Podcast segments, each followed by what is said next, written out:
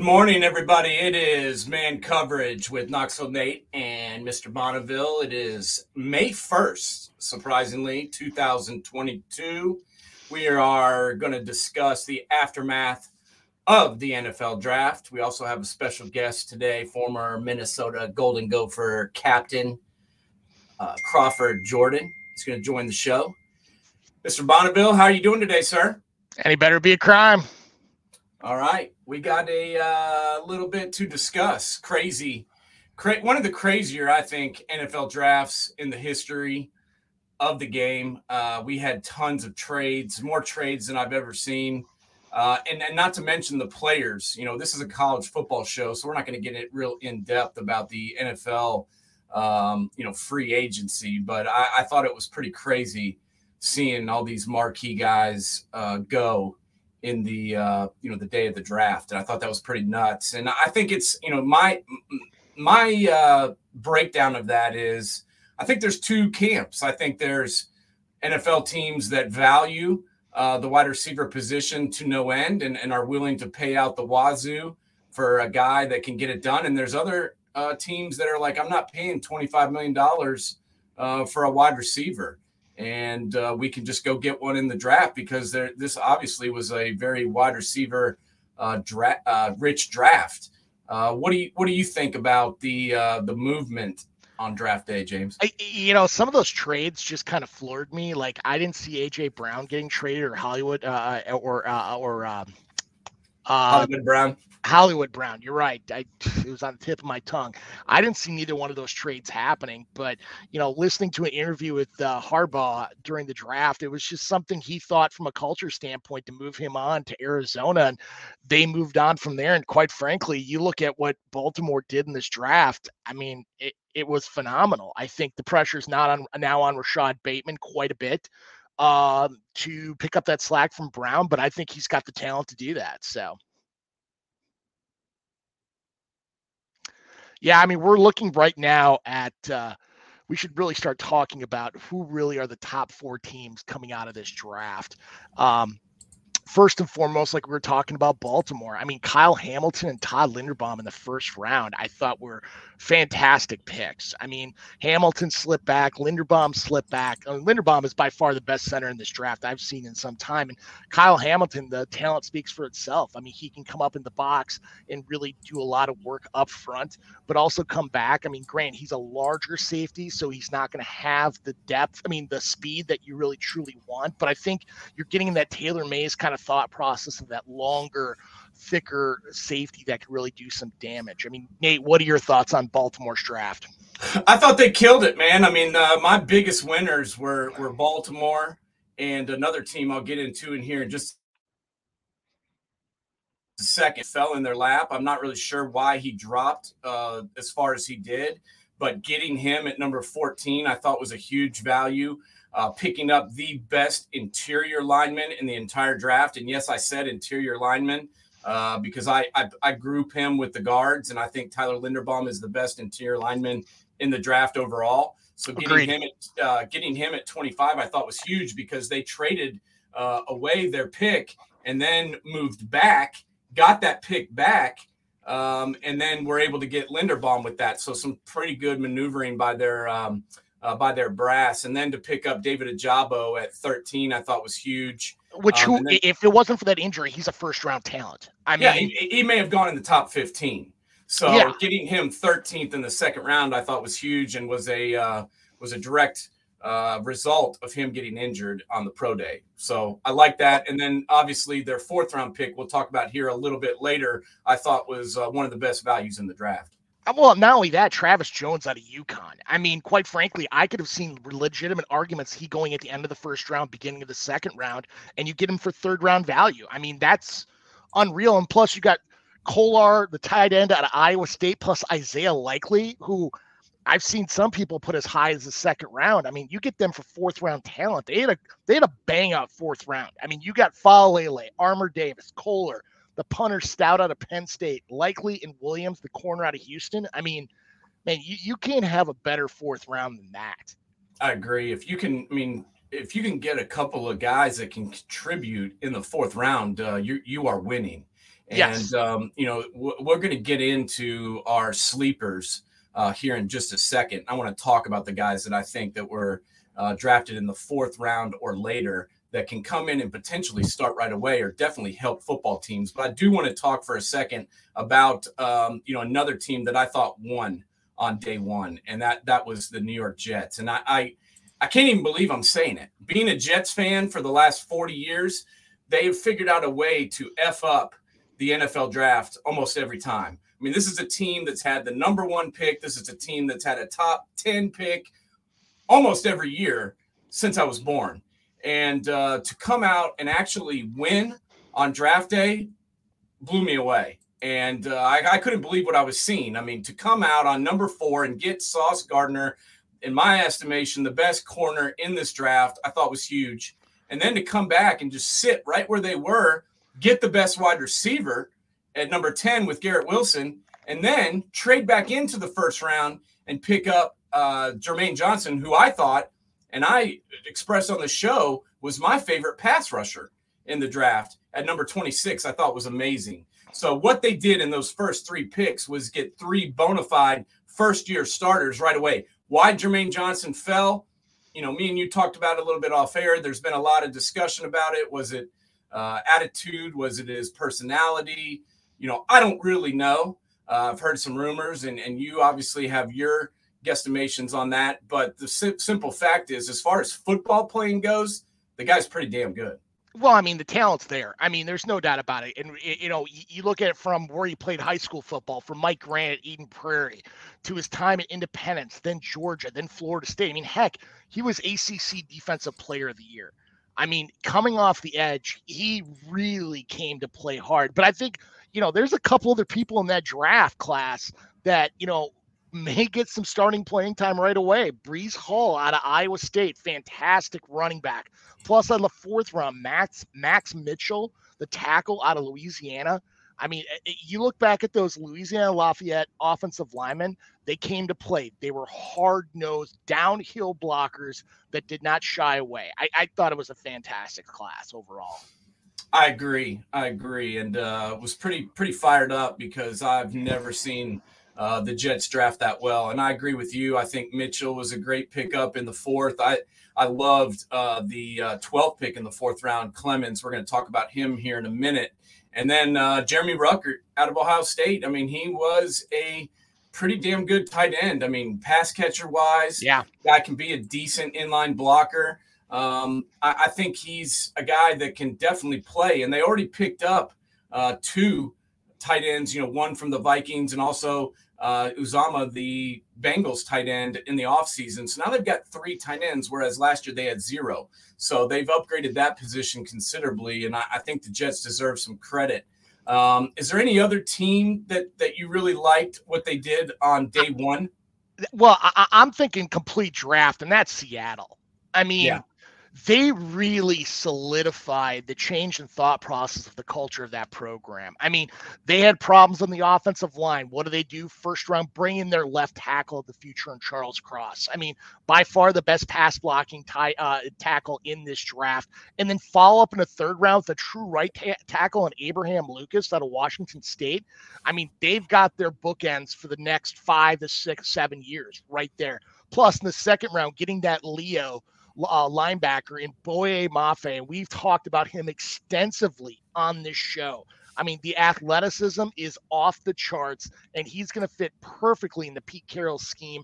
But then coming back and the next, very next pick, and getting another Big Ten guy in Kenneth Walker the third, I thought was the best running back in this class. And you look, the Seattle just keeps getting better. Plus, in the fourth round, you get Coby Bryant, you know, the bookend cornerback with Sauce Gardner at Cincinnati. They were known for that defensive backfield. Cincinnati had a bang up draft as a whole. I mean, what was it? Seven kids from the program got drafted yesterday. It's a it, it, uh, Luke Fickell has done a phenomenal job in the development of that program. Plus Tyreke Smith in the fifth, Bo Melton in the seventh, as well as Dareke Young, the hybrid tight end of Lenoir-Rhyne. I, I mean, fantastic class by Pete Carroll. I agree. I think the um, the Seahawks killed it. I think they uh, had one of the better drafts of any team. Um, getting Tyreek uh, Tyreke Smith in the fifth round is a guy that can definitely produce for you. He flashed at Ohio State at times when he was out there. Um, I love the Mafe pick in the second round. Getting, I mean, they basically got their their tackles. Their starting, yeah. their two starting tackles they picked up in the in the first three rounds. They got Cross at the left tackle. They're going to start Lucas at right. Coby Bryant. People talk about Sauce, but Coby Bryant was the one that won uh, the Defensive Back of the Year award. Uh, you know, in, in college football. So I'm not quite sure why he dropped to the fourth. Obviously, he's not the physical freak uh, that Sauce is, but as far as technique and, and quarter cornerback ability, I, I, think he's right there with him. So picking him up in the fourth round is huge. And uh, the only question I've got with the Seahawks is who who are they going to play at quarterback? Uh, because I don't like anybody they have on their roster. So well, I, it's funny you mention that. I think they're playing for next year. I literally because you look at next year's draft class for quarterbacks. I mean, it is stocked if there was ever a year you want to wait to get a quarterback, it is next year because it's I mean, you could go down to pick five, pick six, and there could be a quarterback still sitting there. I mean, you could see the first five, six quarterbacks taken, people taken will be quarterbacks next year. I mean, Stroud, Williams, I mean, the list goes on and on. Bryce Young, I mean, there is a crop of quarterbacks coming out next year's draft that is going to be lock, stock, and barrel. I mean, heck, Spencer Rattler could really turn his game around, be that top five, top six uh, quarterback like they were projecting for him for this year's draft. I agree. But what are they going to do for this year? Is my question. Um, you know, do they roll Drew Lock? With, do they roll with Drew Lock? Do they roll with Geno Smith? Um, do they roll with Jacob Eason or do they bring in Baker Mayfield or, or something like that? You know, we're not an NFL show, but I, I, I that's just the questions I've got uh, for the Seahawks going forward. But you know what? I actually kind of like the fact they didn't uh, uh, reach and draft somebody that they didn't like. I mean, yeah, I, have exactly. seen teams do that all the time, and then you're stuck with this guy for five years, four or five years. Uh, if you don't like somebody, don't draft him. I mean, I think Drew Lock and, and Geno can hold it down. So I love what the, the Seahawks did. But I want to dive in while we've still got some time here. I want to break down uh, the guys that we thought, you know, really were steals of the late rounds and uh, guys that that we thought uh, got picked up and you know are going to make an immediate impact that were drafted in rounds four or later. And one guy that I want to talk about first uh, is a guy that I think we've discussed on the show and a guy that that really holds true for us today because obviously you are a Minnesota guy. We're going to have uh, Crawford uh, Jordan on later the show, who is a Minnesota guy, and this guy is a Minnesota guy, and I'm talking obviously about the behemoth mass of a man, uh, Daniel Faalele, six foot eight, three hundred and eighty-four pounds, and the guy can can move. And to get him in the fourth round, I thought was pretty freaking amazing. Um, what did you think about him going in the fourth round? And uh, what do you think about him overall, potentially starting and playing early? He well, I I think he will, but I mean, he definitely needs some technical work. Um, I mean, obviously, sometimes he gets his pad level, level a little too high. He gets his arms a little too wide in the process. Plus, sometimes when you know he gets to that first line of defense blocking wise, he kind of slows down and stops stops out of the play. But I mean, you're you can't go through him. You have to go around him, and he's not slow. He is a very for his size. He's got good speed on from a from a lateral standpoint. So you really got to get there. If you're going to beat him, you got to beat him to the outside. Um, downhill blocking capability. I mean, if there are two people that from this draft that Mohamed Ibrahim is going to miss, it's Daniel Faalele and a guy that went in the sixth round in Kieft. And if you haven't seen me film on Kieft, this guy lives on serving up pancakes to people. I mean, the, he is going to do damage in Tampa Bay to help out that running game with Leonard Fournette and Ronald Jones. Yeah, and I, I just think Faalele is he look when I looked at him playing at Minnesota and I watch him play, I, I just see like a Raven player yeah. in him. And I mean, you could put a, a, a Raven uniform on him and just be like, oh God, that guy was like made to wear that uniform. He reminds me uh, size wise of Jonathan Ogden and and uh, also the dude from um, Oklahoma who got traded to the uh, Kansas City Chiefs, Orlando uh, Brown. Orlando Brown. He he just kind of reminds me of him, those guys a little bit in the way he plays. Obviously, Jonathan Ogden is one of the greatest college and pro football players of all time, so I'm not comparing them. Uh, but I just do think this dude is uh, is pretty solid and is going to do some things in the NFL and, and was a steal uh, in the fourth round. So, uh, what do you think?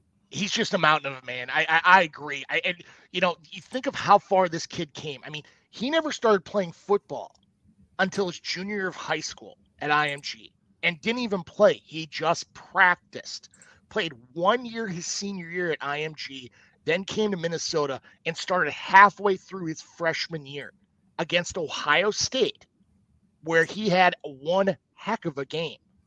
I mean, this kid is his upside is going to be there. Sure, he's got technical problems, but I mean, the metrics alone, you can't buy that kind of stuff.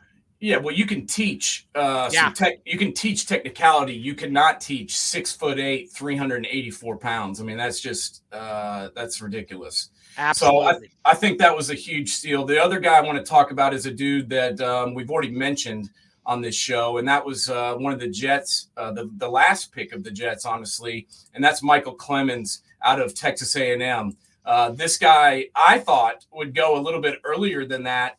Um, and I'm not quite sure why he dropped as far as he did. Uh, maybe he just you know didn't run as fast as as they would have liked in the 40, and maybe some measurables weren't there. But as far as uh, playmaking ability goes, I mean, what the hell else could you want more than Michael Clemons? This guy can make plays. This guy certainly flashed at Texas A&M, and if it weren't for their depth on the defensive line, you know, I think his, his production and his numbers would have been way higher. But this is still a dude that can be a disruptor and I think a guy that can start for the New York Jets. I, agree with you 100%. I mean, you got to remember this draft was incredibly deep. It didn't have that showcase. Like, usually you walk into a draft a month out and you could spot one, two, three, four, five who's going to go in those top five picks. We didn't really know up until Jacksonville opened up their mouth that Travon Walker was going to be that pick. I mean, you and I right. talked about it where we thought there's a pretty good chance he could be. But I mean, Aidan Hutchinson just as easily could have been that number one pick. And it was a very interesting first round. I mean, you had guys going the third and fourth round that could have been first round picks in other drafts. And I think there was just some good depth overall where you didn't have those showcase guys right off the top where everybody's got some things. I mean, heck, look at Stingley at three. I mean, people were questioning his heart, his health and viability, but – you look back at what he did in 2019 as a true freshman, probably the best player on that LSU team that won the national championship with guys like Joe Burrow, Justin Jefferson, Ja'Marr Chase, Clyde Edwards, Edwards Helaire. I mean, you had some serious talent on that team, and still people talk about Derek Stingley being the showcase player of that program during that year. Yeah, if he doesn't get injured, I mean, he honestly could have been the number one pick in this draft, uh, in my opinion. So uh, really, injury was the only thing that that pushed him down. So I agree with you. I think this was a really deep draft, and I think that um, you know you saw how deep it was based on some of these guys that we're talking about right now. And yeah. an- another dude that I want to talk about for a second that got drafted, uh, you know, in the fourth or fifth round is the uh, running back out of Georgia, and that's uh, Zamir White.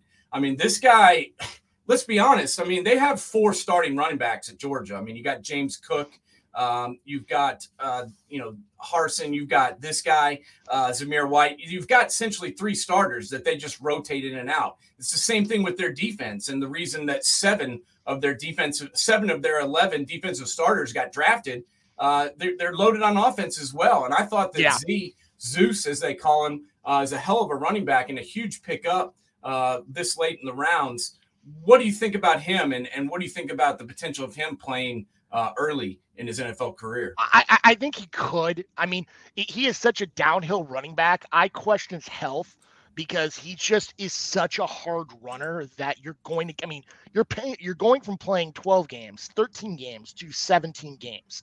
Plus, you have preseason. Plus, you got camp early on. I mean, I question if his body can keep up that constant pounding. But I mean, you look at from a size perspective, he's right there. I mean, he's very strong.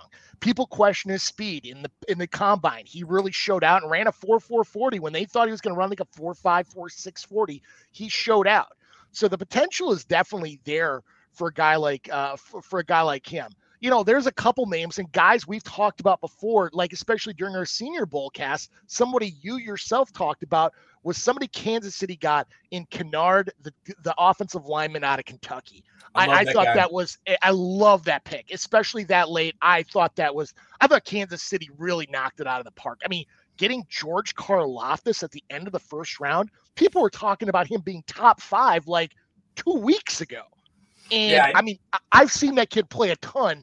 Man, he was like a one man wrecking crew. His lower body strength, he just manipulated people all over the place. I didn't know his background that he was a, a rugby player in Greece before he moved to West Lafayette. And but you could see, I mean, this the, the power this man has in his legs. He I mean, I, I, when they played in the Music City Bowl and Karlaftis didn't play, I'm like, I thought Purdue was done because he was their defense. And could you imagine if he would have played in that game? He would have been in the backfield like he owned the place. He would have had a freaking mortgage sitting back there with uh, uh, with Herndon, not Herndon. Uh, uh, who's the quarterback of Tennessee again? It's uh, uh, Hendon Hooker. Hooker, that's it, Hooker. Yeah. Uh, no, I agree. I think if he and, and David Bell playing that game, uh, then Purdue would oh, won by about three touchdowns. David Bell, a- another guy who slipped. I, I, I mean, I, I look at David Bell and Michael Thomas in the same breath. I mean, you go want to go back and look at games where David Bell showed out. Watch any Iowa game against Purdue. David Bell, I mean, nobody has big games against Iowa through the air. Yet David Bell would have his birthday every time. Need to be in Iowa City or West Lafayette. He would he was huge time after time after time. And I thought Cleveland nailed it out of the park with him. Uh, Malcolm Rodriguez. I mean, we oh. talked about him on this show going to Detroit in the fifth. I mean, this kid, it's Zach Thomas. Uh, sixth round. Sixth, sixth round. round. Sixth round. Yeah, Rodriguez was in the sixth round and was number 188 overall. And that was a guy that I, you know, I loved him. I loved him in the Senior Bowl. I loved him uh, this year to get that guy in the sixth round, I thought was huge uh, for a team like Detroit that needs linebacker help. This is a guy that could run that would run through a damn wall for you. He loves football. He lives football. He's a little bit undersized, uh, but what he lacks in size and um, you know measurables, he makes up for in his effort and his dedication oh, to the game. This kid's, I mean, the number of tackles he had during his four-year career at Oklahoma State is ridiculous. I mean, it is absolutely. I mean, it's it's Zach Thomas all over again. And where did Zach Thomas up in end up in? A lot of Pro Bowls. He was that good. And getting six round value. I thought Detroit knocked it out of the park. I mean, they got Pas, uh, uh, Paschal, the Kentucky edge rusher in the third round. Kerby Joseph out of Illinois in the third round at safety. I mean, the kid was a ball hawk. I, I, I mean, Detroit usually always finds a way to screw something up, and they did great. Well, I, that's what I was saying with this draft and the depth that, they, that it has in the later rounds. Even the teams that usually shoot themselves in the foot uh, were able to succeed because there were so many talented players in oh, the later rounds. It was crazy. I mean, and, but think about next year. You're going to have a draft where you're going to start off with guys like C.J. Stroud, Bryce Young, uh, Bryce Young, Caleb Williams, probably Anthony Richardson out of Florida, Spencer Rattler, Will Anderson.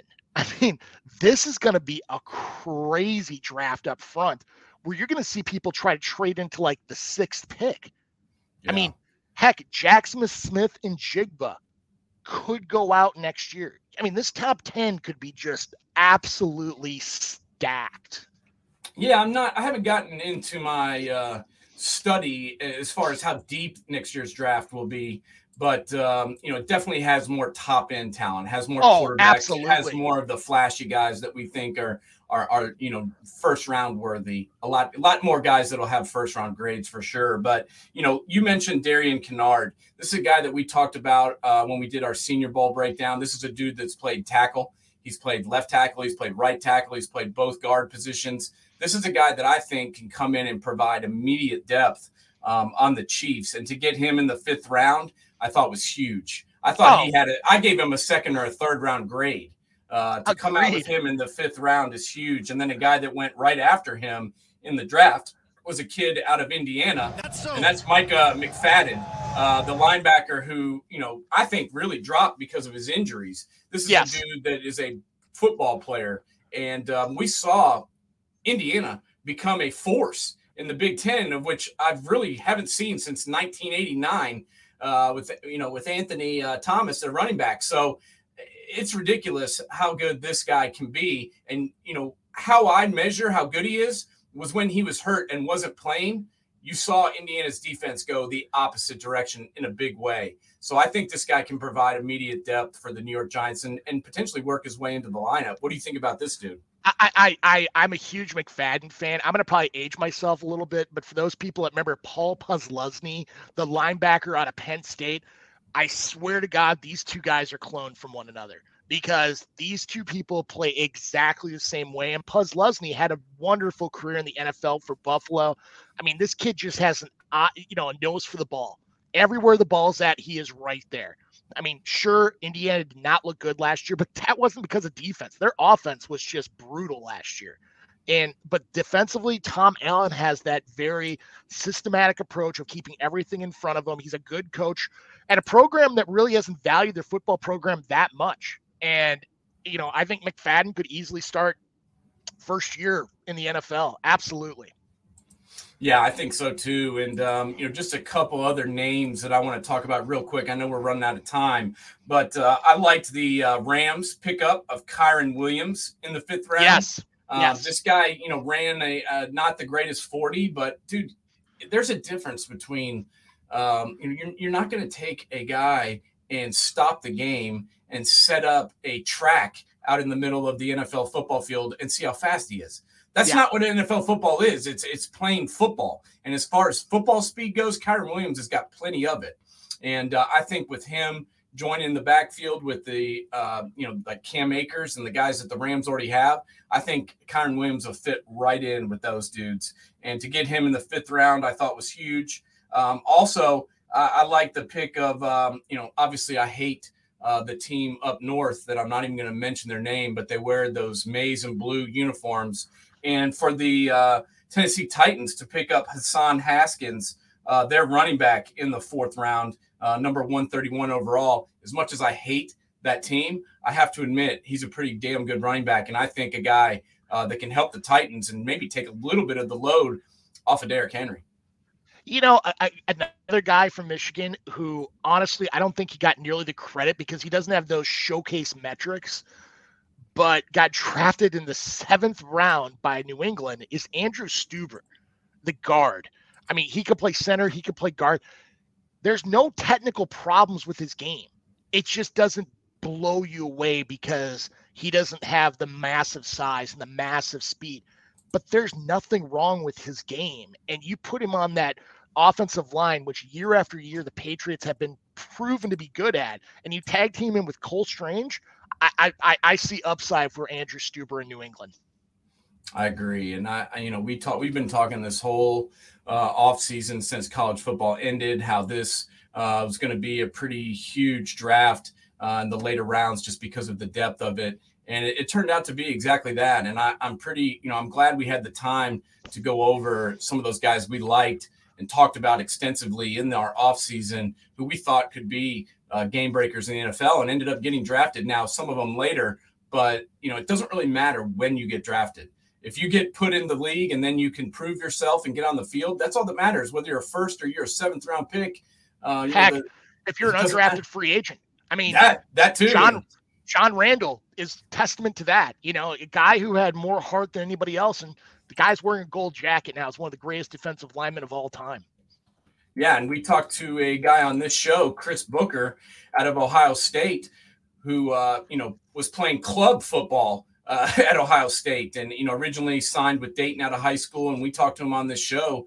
Uh, ended up you know working his way onto the Buckeyes roster, and then it got invited to the Arizona Cardinals minicamp. So this is a dude who I'm very happy for. He was a really great guy. We had him on our show and talked to him, and uh, got to got to know him a little bit and uh, now he's he's going to get his chance in the NFL. So I'm really happy uh, for Chris Booker. But, uh, Absolutely. wanted to uh, have you go ahead and announce our guest Uh, as we looks like we've got him in here in the green room, and I'm going to go ahead and pop him on. Uh, why don't you uh, tell our uh, folks who we've got with us today? Well, it, it is my honor and pleasure to introduce a four-year starter at the University of Minnesota, coming from Fort Worth, Western Hills. Our friend of the program, Crawford Jordan, former captain of the Golden Gophers in the mid 1990s. Welcome to the show, Croft. Thanks for coming on. Wow, James. Uh, thank you for that introduction. Thank you, Nate and James, for having me on the show. Hell, man, we appreciate you coming on. How you doing today, man?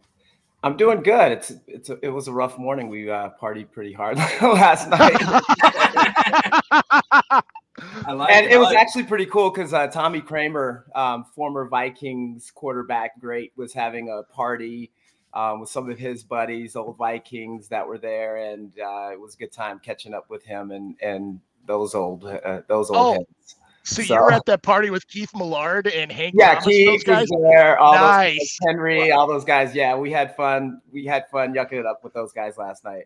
That's wow. awesome. That's yeah. awesome. Well, Croft, tell me, tell us a little bit about your process. I mean, you started off at Fort Worth, Western Hills how did you end up in Minnesota? What was your recruiting process?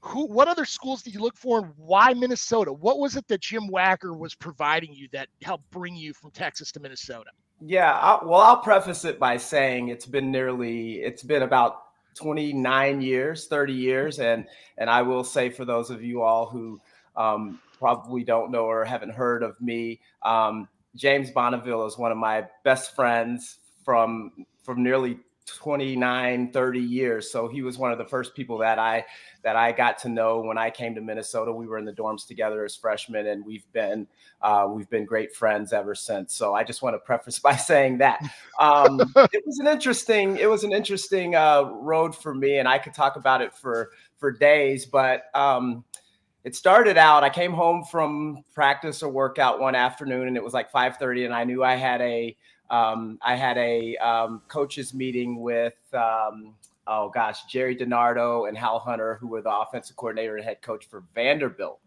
So I come in to my house and my dad kind of escorts me in. Like I'm thinking, wow, this is kind of weird that dad's escorting me in. And, and I sit in the living room. I come into the living room and expecting Gerry DiNardo and Hal Hunter to be there.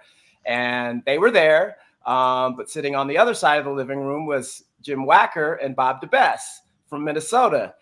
And I looked at all the coaches and I'm like, what uh, just happened here? And I had accidentally scheduled both coaches on the same day at the same time. And Coach Wacker and and and Coach DeBesse, they said, Hey, we're gonna go, we're gonna go to eat at Wendy's. We'll come back in about an hour. And they came back about 30 minutes later. It felt like an hour. And then they said, Hey, listen, we want you to come up to Minnesota they were just at TCU through my high school career up until my senior year. So I watched them, went and cleaned the stadiums after um, after games because I grew up about 10 minutes away from TCU. So I knew that coaching staff, I knew their style. Um, and you know they were in their second year or first year at Minnesota, and they said, "Come up to Minnesota. We'll fly you out here on a Wednesday, and then we'll fly you directly to Texas Tech on Friday, and you won't regret it. You get to miss a couple days of school. We just want you to come out here. And granted, that's way different than how it is today. These are official visits. They're paying for them. You know, they put you up in the hotel and all that fun stuff. So I came here, and then I um, they flew me direct, and I had a great time. And there's a million stories around my recruiting visit here.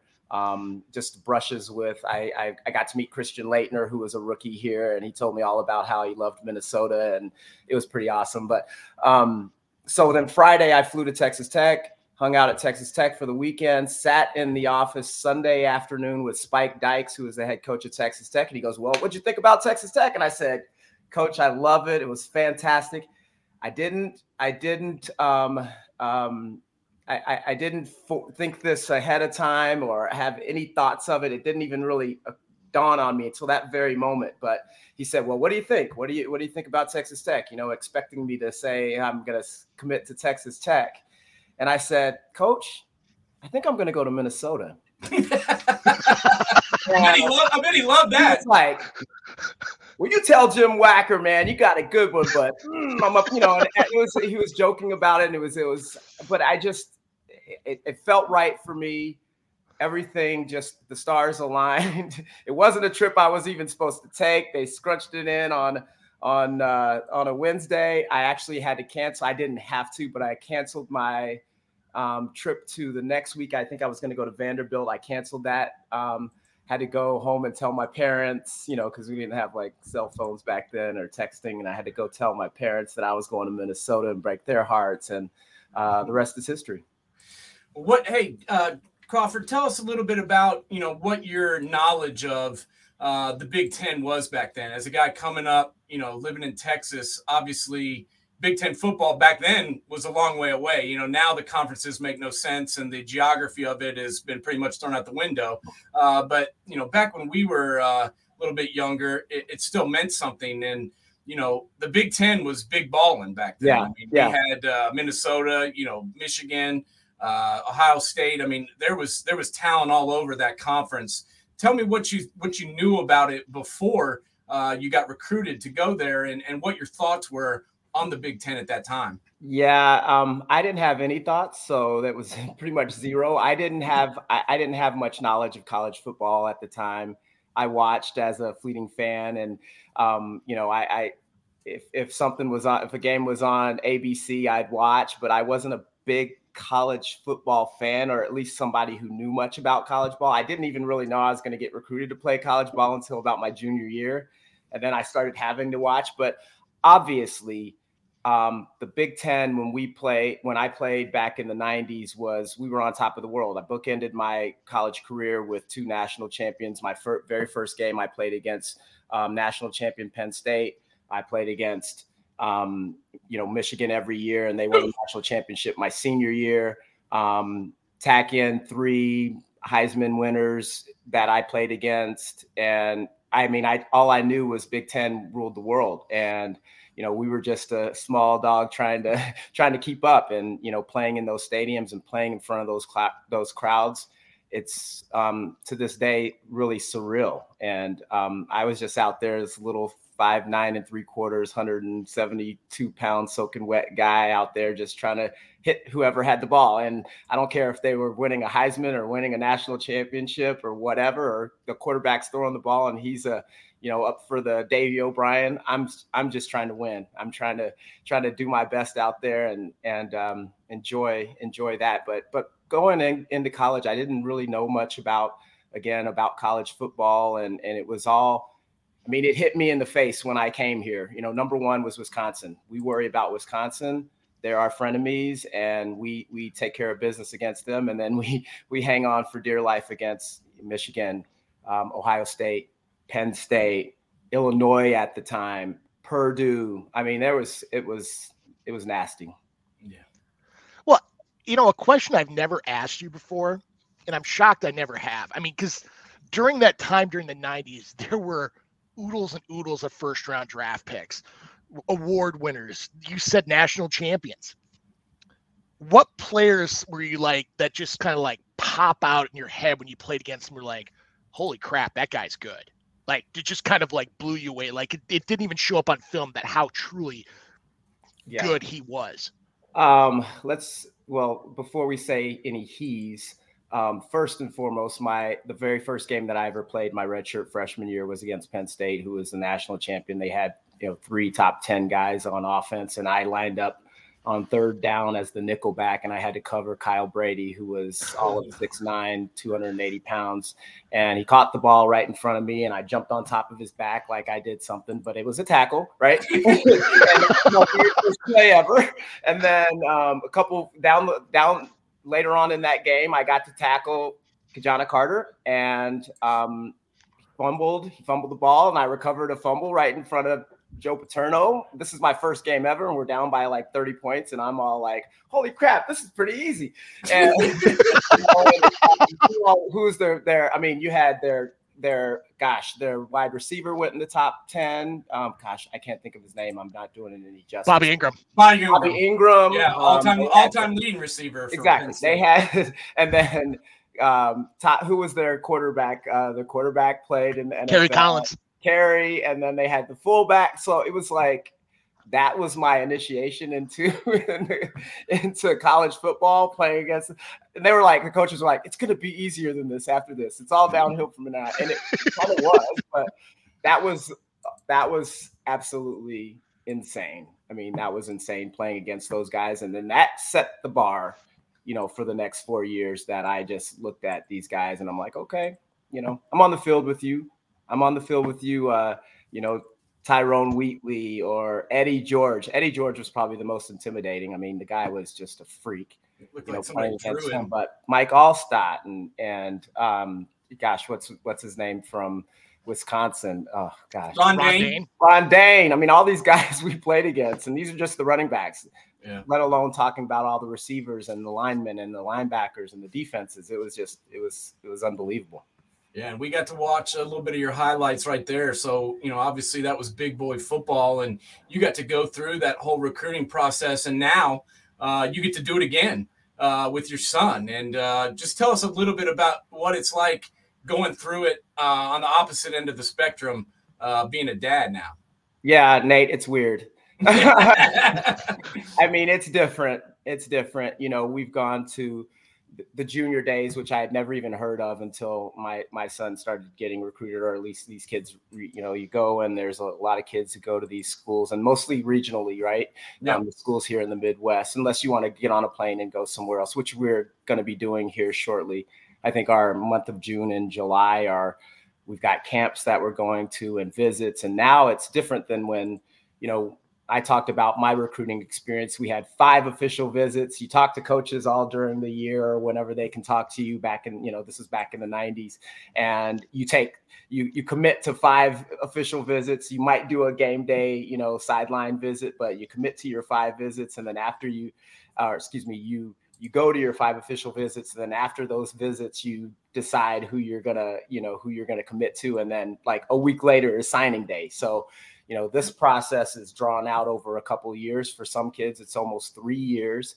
And you know these kids are not necessarily getting offers um, you know before.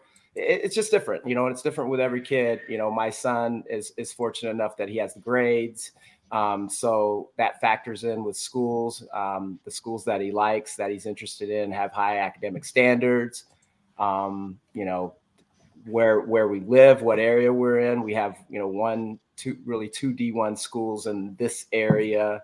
Um, and then you start getting out into the Midwest and, and and looking at those schools. But it's been really cool. It's it's, it's just interesting. Parents are somewhat involved a little bit. You know, I do have conversations with coaches, uh, but for the most part, the coaches are on Twitter and on text with the kids, and yeah. we don't know any. I don't really know anything until after my son tells me, "Oh, I talked to this coach," or you know, we'd have to go out to this school on June 17th or whatever. And so it's just really interesting, different. And then you you throw in all of these other variables right now with NIL and with the transfer portal and how kids are being selected. Um, it, it, it, it really diminishes a little bit um, what's happening with um, high school juniors and seniors right now. Oh yeah, that's where I was going to go next, and, and and that's what I feel bad for some of these kids because there's not as many scholarships anymore. I mean, you had first the COVID year where some of these guys are coming back for their super senior year, their fifth, their sixth year on campus, and that's taking away scholarships. And then you've got 2,000, 3,000 kids in the transfer portal, which some coaches say, hey, you know, I could try and help to uh, develop this kid from from high school years, or I could take this guy that's already played in Division One college football that I know I can just plug in right away, and yep. it's making it harder for the high school kids uh, to get offers and to to get scholarships. And you know, I've heard all over across the board, you know, going to prep schools, uh, going to junior colleges, whatever. But just tell us a little bit about um, you know what you've seen with that, and, and what yeah. your thoughts are with all those things coming together uh, with, with, the high school kids, you know, having to face. Yeah, um, on the surface, it, it is rough. It's a rough situation, and you know, there's no sugarcoating it. You, you hear from coaches. I I hear from you know, Coach Fleck from Minnesota, and he talked about sort of what it looks like for kids that are going in my son's class, who's 2023, who are going to go into their senior year. Those kids are not going to other than the ones who've already been offered and the ones who they really wanted to come in and and you know the ones that they wanted to get off the bat right um, the rest of the juniors right now um, just the effects of the the transfer portal you know it's the kids have until the end of this month starting this month may right to to enter the portal so now coaches have to wait until their kids enter the portal and then once their kids enter the portal they sort of have to wait to figure out if those kids are going to be leaving. And then now, come fall or before fall, coaches are having to plug in holes that they, if you can't put a freshman, incoming freshman, into a hole where a quarterback, a second string quarterback in a Big Ten program is leaving. Like you just can't do it. So you have to find maybe somebody who's that caliber from another from another power, um, you know, power five school or whatnot. But so, so what I heard from PJ Fleck and his and in his perspective is that it really pushes back the timing for these seniors. They're really going to start going back to the old school way when you know 30 years ago when I'm getting recruited, where they're looking at these seniors um, as it's sort of at the end of their season. They're going to start evaluating the senior film come December and January. And then there's going to be that short runway of two months where you're getting recruited hard, sort of like the old traditional ways of, of getting recruited. So I think that's going to affect these kids, um, my son's class, certainly, um, and maybe even the next year's class. Um, until things settle down with the portal and and maybe they put some sort of parameters around the portal.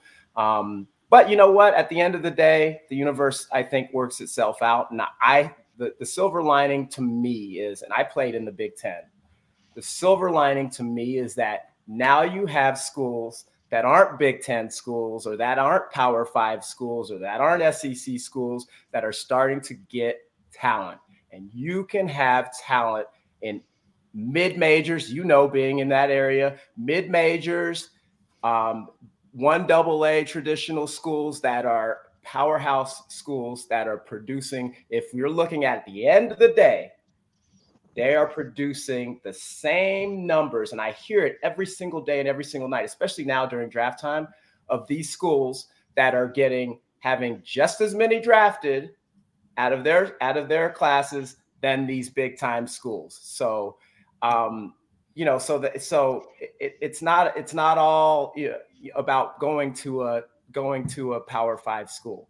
You can go to any school that's got a, a good program and have opportunities to to play to play well. And then even you know down the line if you know the the the portal you know is something that you want to get into and you maybe want to make your way to a bigger stage then then you might have an opportunity to do that. Kind of sucks right now but if you look at it in the long term it it, it opens up the college football um, playing field um, figuratively and literally, you know? I agree. Hey, Croft. Now, you've got an incredible friend network uh, and played with great people, former players that you've had your friends with, even coaches. Who are some of those mentors that you had that helped not only develop you as a football player, but really long term professionally in life too, as well? Yeah, um, you know, one one person jumps out, Darrell Thompson. Um, he's a former Gopher um, running backs, held, held most, if not all, of our running back records. Um, played, um, had a good career for the Packers. Um, I've sat on his board of Bolder Options. It's a nonprofit organization that helps underserved youth in Minneapolis. I've sat on his board for um, ten years, and but 10 years prior to that, I started getting to know, or maybe even 15 years prior to that, started getting to know Darrell because I knew he was prestigious alumni. I knew what he was doing. He was raising a family. He was married to a former student athlete, um, just like I am. He and you know he has, gosh, Darrell has four kids who all played Division One sports. Two boys, two girls. Um, two of them are playing right now, um, and so I've just learned a lot about the game from him, his perspective um, being somebody who, for him, he's been in the Twin Cities and he's been a prominent figure in the Twin Cities. He's also um, Nate. If you didn't know, he's also our um, our radio broadcaster for Gopher Football, and so it's just been fantastic, um, just being able to be to be around him. He's considered a big brother to me, and there are a number of other bigger big brothers and little brothers in, Gopher Football that that are that I I stay in touch with and and that I just just feed off of. We feed off of each other and and I don't care if I'm 20 years older than them or 30 years younger than them. We still have this brotherhood and we we we keep it strong as much as we can. Nice. And uh, obviously, thinking back, you know, now that we're we're we're going back to our uh, memories here, tell me about your, uh, your your biggest and best memory from playing all those years of the Gophers. What what sticks out to you, and wow. uh, what do you want to share with our listeners today?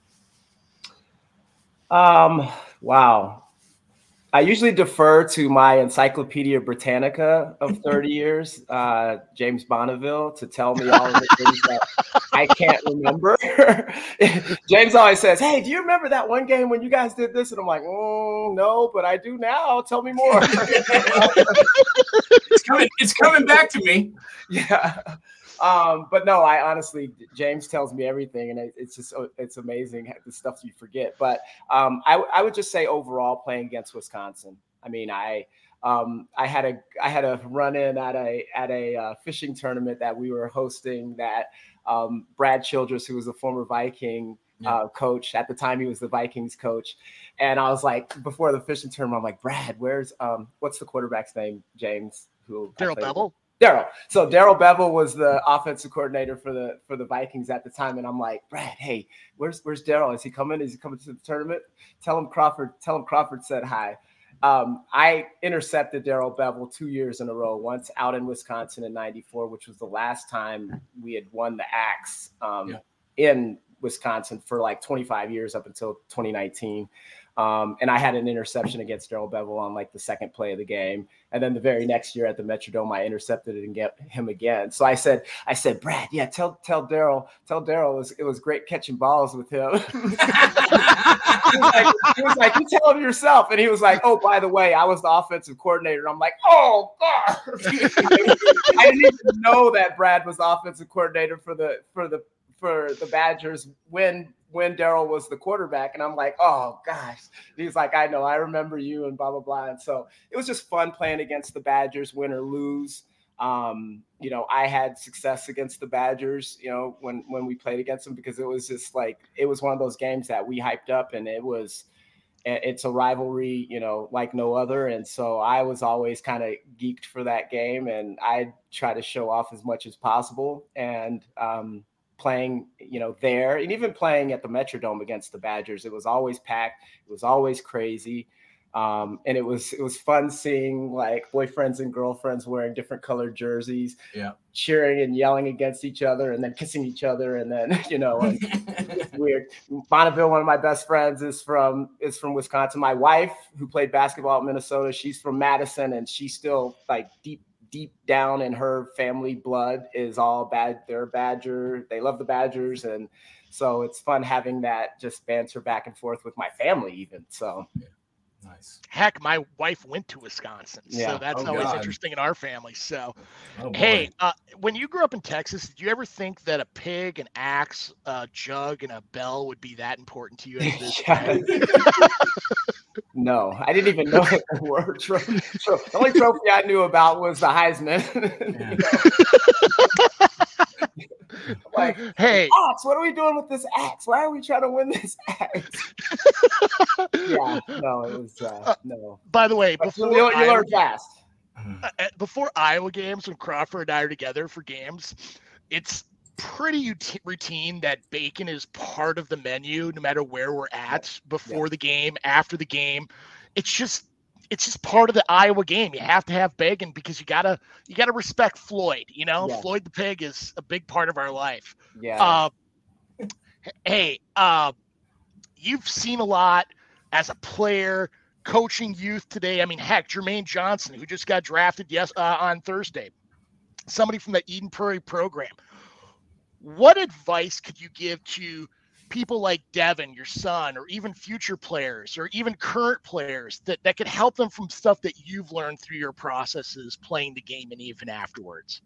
Oh gosh, I don't know if Devin is going to pick up on anything that I've tried to advice that I've. um, I could give somebody else the advice to give to him, but no, it's just it's it's always working hard, and it and it's it's all about your own. It, it's it's all about what you want to put into it and what you're going to get out what you put into it. And I talk to my son. I'm, i keep pointing. He's upstairs right now, and and I'm I'm in him every single day, and I'm sure he hates it. But but it's just those little things that it's not necessarily advice. It's just things that I didn't have or know or even anticipate growing up. That hey, if I can get it, if if you can just hear something that I'm saying that that will give you a little bit of advantage maybe those things will add up and and you won't have to go through the things that i went through or you know um, you know go over some of the hurdles that i had to, to go over um, to get by and it's not just me going through those hurdles it's anybody it's just it's just sound advice on like hey you know when you come home from working out, make sure that you're taking your protein shake because your body is going to be, your muscles are going to be tired. And I say that to my son every single day. And it's something that, like, who would have taught who would have told me that growing up you know? It's yeah. simple stuff like that um, that'll that'll help you. Um, so I, I, think it's gosh james in that question i i say things every single day too many too much stuff. My wife and i send tiktok videos to our kids that are motivational and you know i send texts to my son all day long that he probably hates to see but but you know as, as much knowledge and as much experience that you can that you can give back to these kids. I try, and I've done that. That's why I've co- coached and mentored and and been a part of any way that I can in helping these kids out. Yeah, I just tell my daughter, don't do what I did. Whatever you do, whatever you've heard about your dad, whatever you whatever people tell you about what your dad did, listen to it and then do the exact opposite. Exactly, exactly. Because I had to learn the hard way with everything I did, and you know, made it made it uh, you know the the ridiculous uh, to get to where I am now. But you know, I made it, so that's all that really matters. But uh, Crod, we we appreciate you coming on today, man. Um, it's been great Thank catching you. up, and I wish your son the best of luck uh, moving forward. I hope he uh, I hope he enjoys it and sucks it all in and uh, gets to go wherever he wants. And like you said, man, there is uh, there's lots of places to play. And the good news is, if he goes somewhere and it doesn't work out, he doesn't like it, now you can go wherever you want and there's no penalties. So yep. Uh, yeah. tell them to uh, just enjoy the process and have fun. And uh, hopefully we can check back in with you and uh, see how it's going down the road. Certainly. Certainly. I appreciate you, both of you having me on. All right, man. And I'm a big fan of the show. So I, I, I love hey. watching and seeing everybody's perspective. I was just so, I, I um, when I watched Chris Booker's, I, when when I watched him on the show and he was like, I played for a club team. I'm like Googling, what the heck? There's a club. I didn't even know that existed. Like, no, I didn't even know that existed. Honestly, um, you know, I'm a big Ohio State fan, and I've been an Ohio State fan since I was born. And uh, you know, I, I, know pretty much everything about the Buckeyes, but I did not know there was club football at Ohio State that played that wore pads and that you know these guys played in. And uh, to hear that guy's story was was truly amazing. And it, it honestly made me feel bad about myself uh, how, how, much that guy's head you know is, is in a right place at, at yeah. his age. Yeah. it, it, blew me away. And I, I was me and james were talking about it earlier in the show. We were so happy to hear uh, that he got invited to the the cardinals camp. Yeah. if anybody deserves it it's that guy. Yeah definitely definitely. Well, all right man. keep doing, keep doing it. I appreciate it we will, man. Thank you yeah. so much for coming on. We appreciate you, and uh, we'll talk to you again real soon. Okay. All right. Thank hey, you, guys. Have hey, give one. Sarah, Dev, and Vanessa my best. All right. We'll do. We'll do. All right, man. All right. Thanks again. Thanks, brother. Have a good one, Eddie. All right. All right. That was the Crawdaddy. Crawford oh. Gordon. That was awesome, man. He is one of the most well-spoken dudes I've ever spoken to in my life. Uh, so that was pretty cool. And uh, he's got some good stories, man. He played against uh, some of the greatest players in the history of college football, oh. and that's what we're about on this show, man. College football, and if anybody knows about college football, it's it's Crawford. Uh, he he he played against them all. It, it's crazy. Whenever he and I get together, it's like it, we we start running through stuff of players like the old running back Robert Holcombe from Illinois or Mike Alstott. I mean, heck, Eddie George. I mean, I I just remember the look he just turns to me and gives me the roll of the eyes of like, man, Eddie George was just a big dude. Yeah. and yeah. He, I, and it's just it, it's good to hear from his perspective because he's so easy to talk to. You know, he's yeah. just I mean, heck, he's a brother of mine. He's the first person I met in college, and uh, cool. I'm kind of shocked he didn't bring up our intramural basketball days too as well. Which we had a rock star team, rock star. Yeah, we didn't I mean, get to that. We didn't get to that today. We'll have he, to discuss he, the intramural basketball next he, time. He averaged a double double, and neither one of them were points. So he, he, did the dirty work, is what you're saying. Rebounds and steals, man. This guy could pick anything off. You know. I like it. I like it. Yeah, we saw that with his highlights, dude. He. Uh, oh yeah. He got good anticipation, that's for sure, and. uh he, he had a heck of a career and I, I, enjoyed talking to him today and it's it's really cool you know that this is another guy we've had on who's got to go through it uh, you know twice he got to go through yeah. the recruiting process when he was coming up and now he has a son going through it and you know we got to talk to joshua harris the former quarterback of bowling green whose son is now moving up uh, you know some some of the recruiting boards and, and getting a lot more looks especially after he jumped uh, over six one in his high jump last week uh, or two weeks ago in the uh, Ohio high school uh, state championship. So um, you know we got a lot of good feedback, and I, I just you know it, I, I, wanted to talk to him today about that because it's it's freaking me out how uh, these high school kids are having to battle and yeah. how much they're having to go through with with all these you know these guys that are sticking around like we talked about earlier fifth sixth year so many people in the transfer portal it's like some of these kids you know are getting overlooked. And and we talked to Marshall McDuffie, uh, the head coach down in uh, Tampa Bay, uh, at, at, a really prestigious high school, who pumps guys into the Division One normally, and and he's he's experiencing the same thing down there. And uh, you just got to get creative, I guess, and you have to. Uh, you know, not not get down if you don't get the offers that you would expect, uh, just because the the times are different right now. Well, I, I've seen Devin play, and Devin is you could see some similarities between him and in Crawford's game because you know Dev can come up into the box and play, you know, and, and, put a hat on somebody. He's really good at tackling, but you get him in passing downs, he can sit back and it's.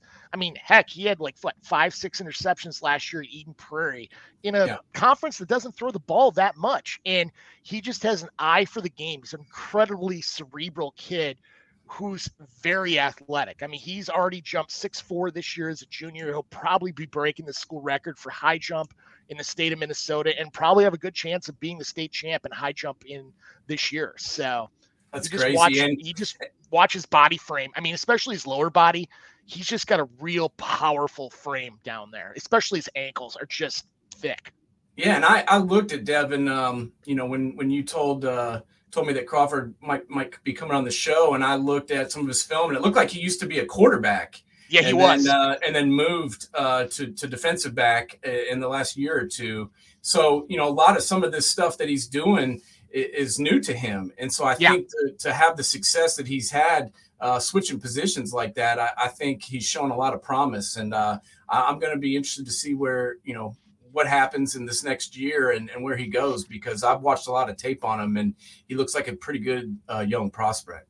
Absolutely. And his kid sister, Vanessa, she's going to be a bang up basketball player too, as well. I mean, incredible speed, uh, a, really a ferocious appetite for the game. She just likes to attack, uh, attack the baskets. So she's, I mean, that's a family that, I mean, it's, they both, Sarah played basketball to you, Crawford played football and track.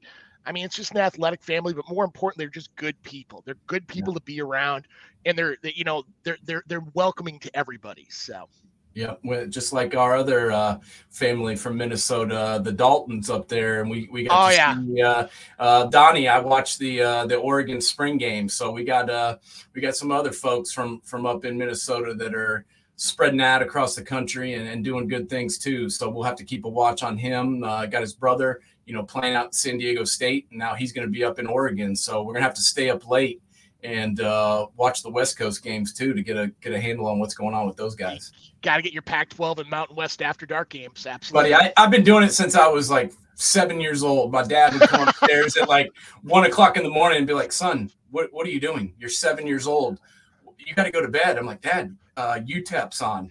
You know, uh, UTEP UTEP's playing Wyoming and it's a tie game. He's like, yeah, it's, it's one in the morning. You got to go to bed. I'm like, they're going to overtime. I'm not going to bed. gotta see gotta see who pulls this out. So anyway, uh, great show today. Want to thank everybody for tuning in. We got to do a little draft talk. Uh, now we can actually talk about other stuff now that the draft is over. So I'm excited about that. We'll probably uh, touch on some of the undrafted guys and um, you know break that down a little bit. But now we can get into uh, some of our previews uh, for the upcoming season because before you know it, it's going to be uh, football season again, which uh, makes me makes me very happy. Absolutely, so, the countdown is on. The countdown is on. We can we can bust out and break down all the uh, spring game stuff. I've watched the Buckeye spring game about ten times now, so I can definitely uh, tell you what happened in that one. And uh, I'm starting to watch all the other ones too, so we can we can get into what went down this spring and what we expect to occur this fall. So thanks to everybody for tuning in. This is Man Coverage, Knoxville Nate and Mr. James Bonneville. Appreciate you, James. Uh, enjoyed hey, it today. You. And uh, want to thanks uh, put a special thanks out to our guest one more time, Crawford uh, Jordan, uh, former captain of the Minnesota Golden Gophers and a tremendous player and an even better guy. Uh, loved having him on the show today and appreciate everybody tuning in. So we will uh, see you again next week and uh, we will talk more college football because that's what we do. Absolutely. All right. Adios, buddy. Have a good weekend, and I'll talk to you again real soon. Hey, see that.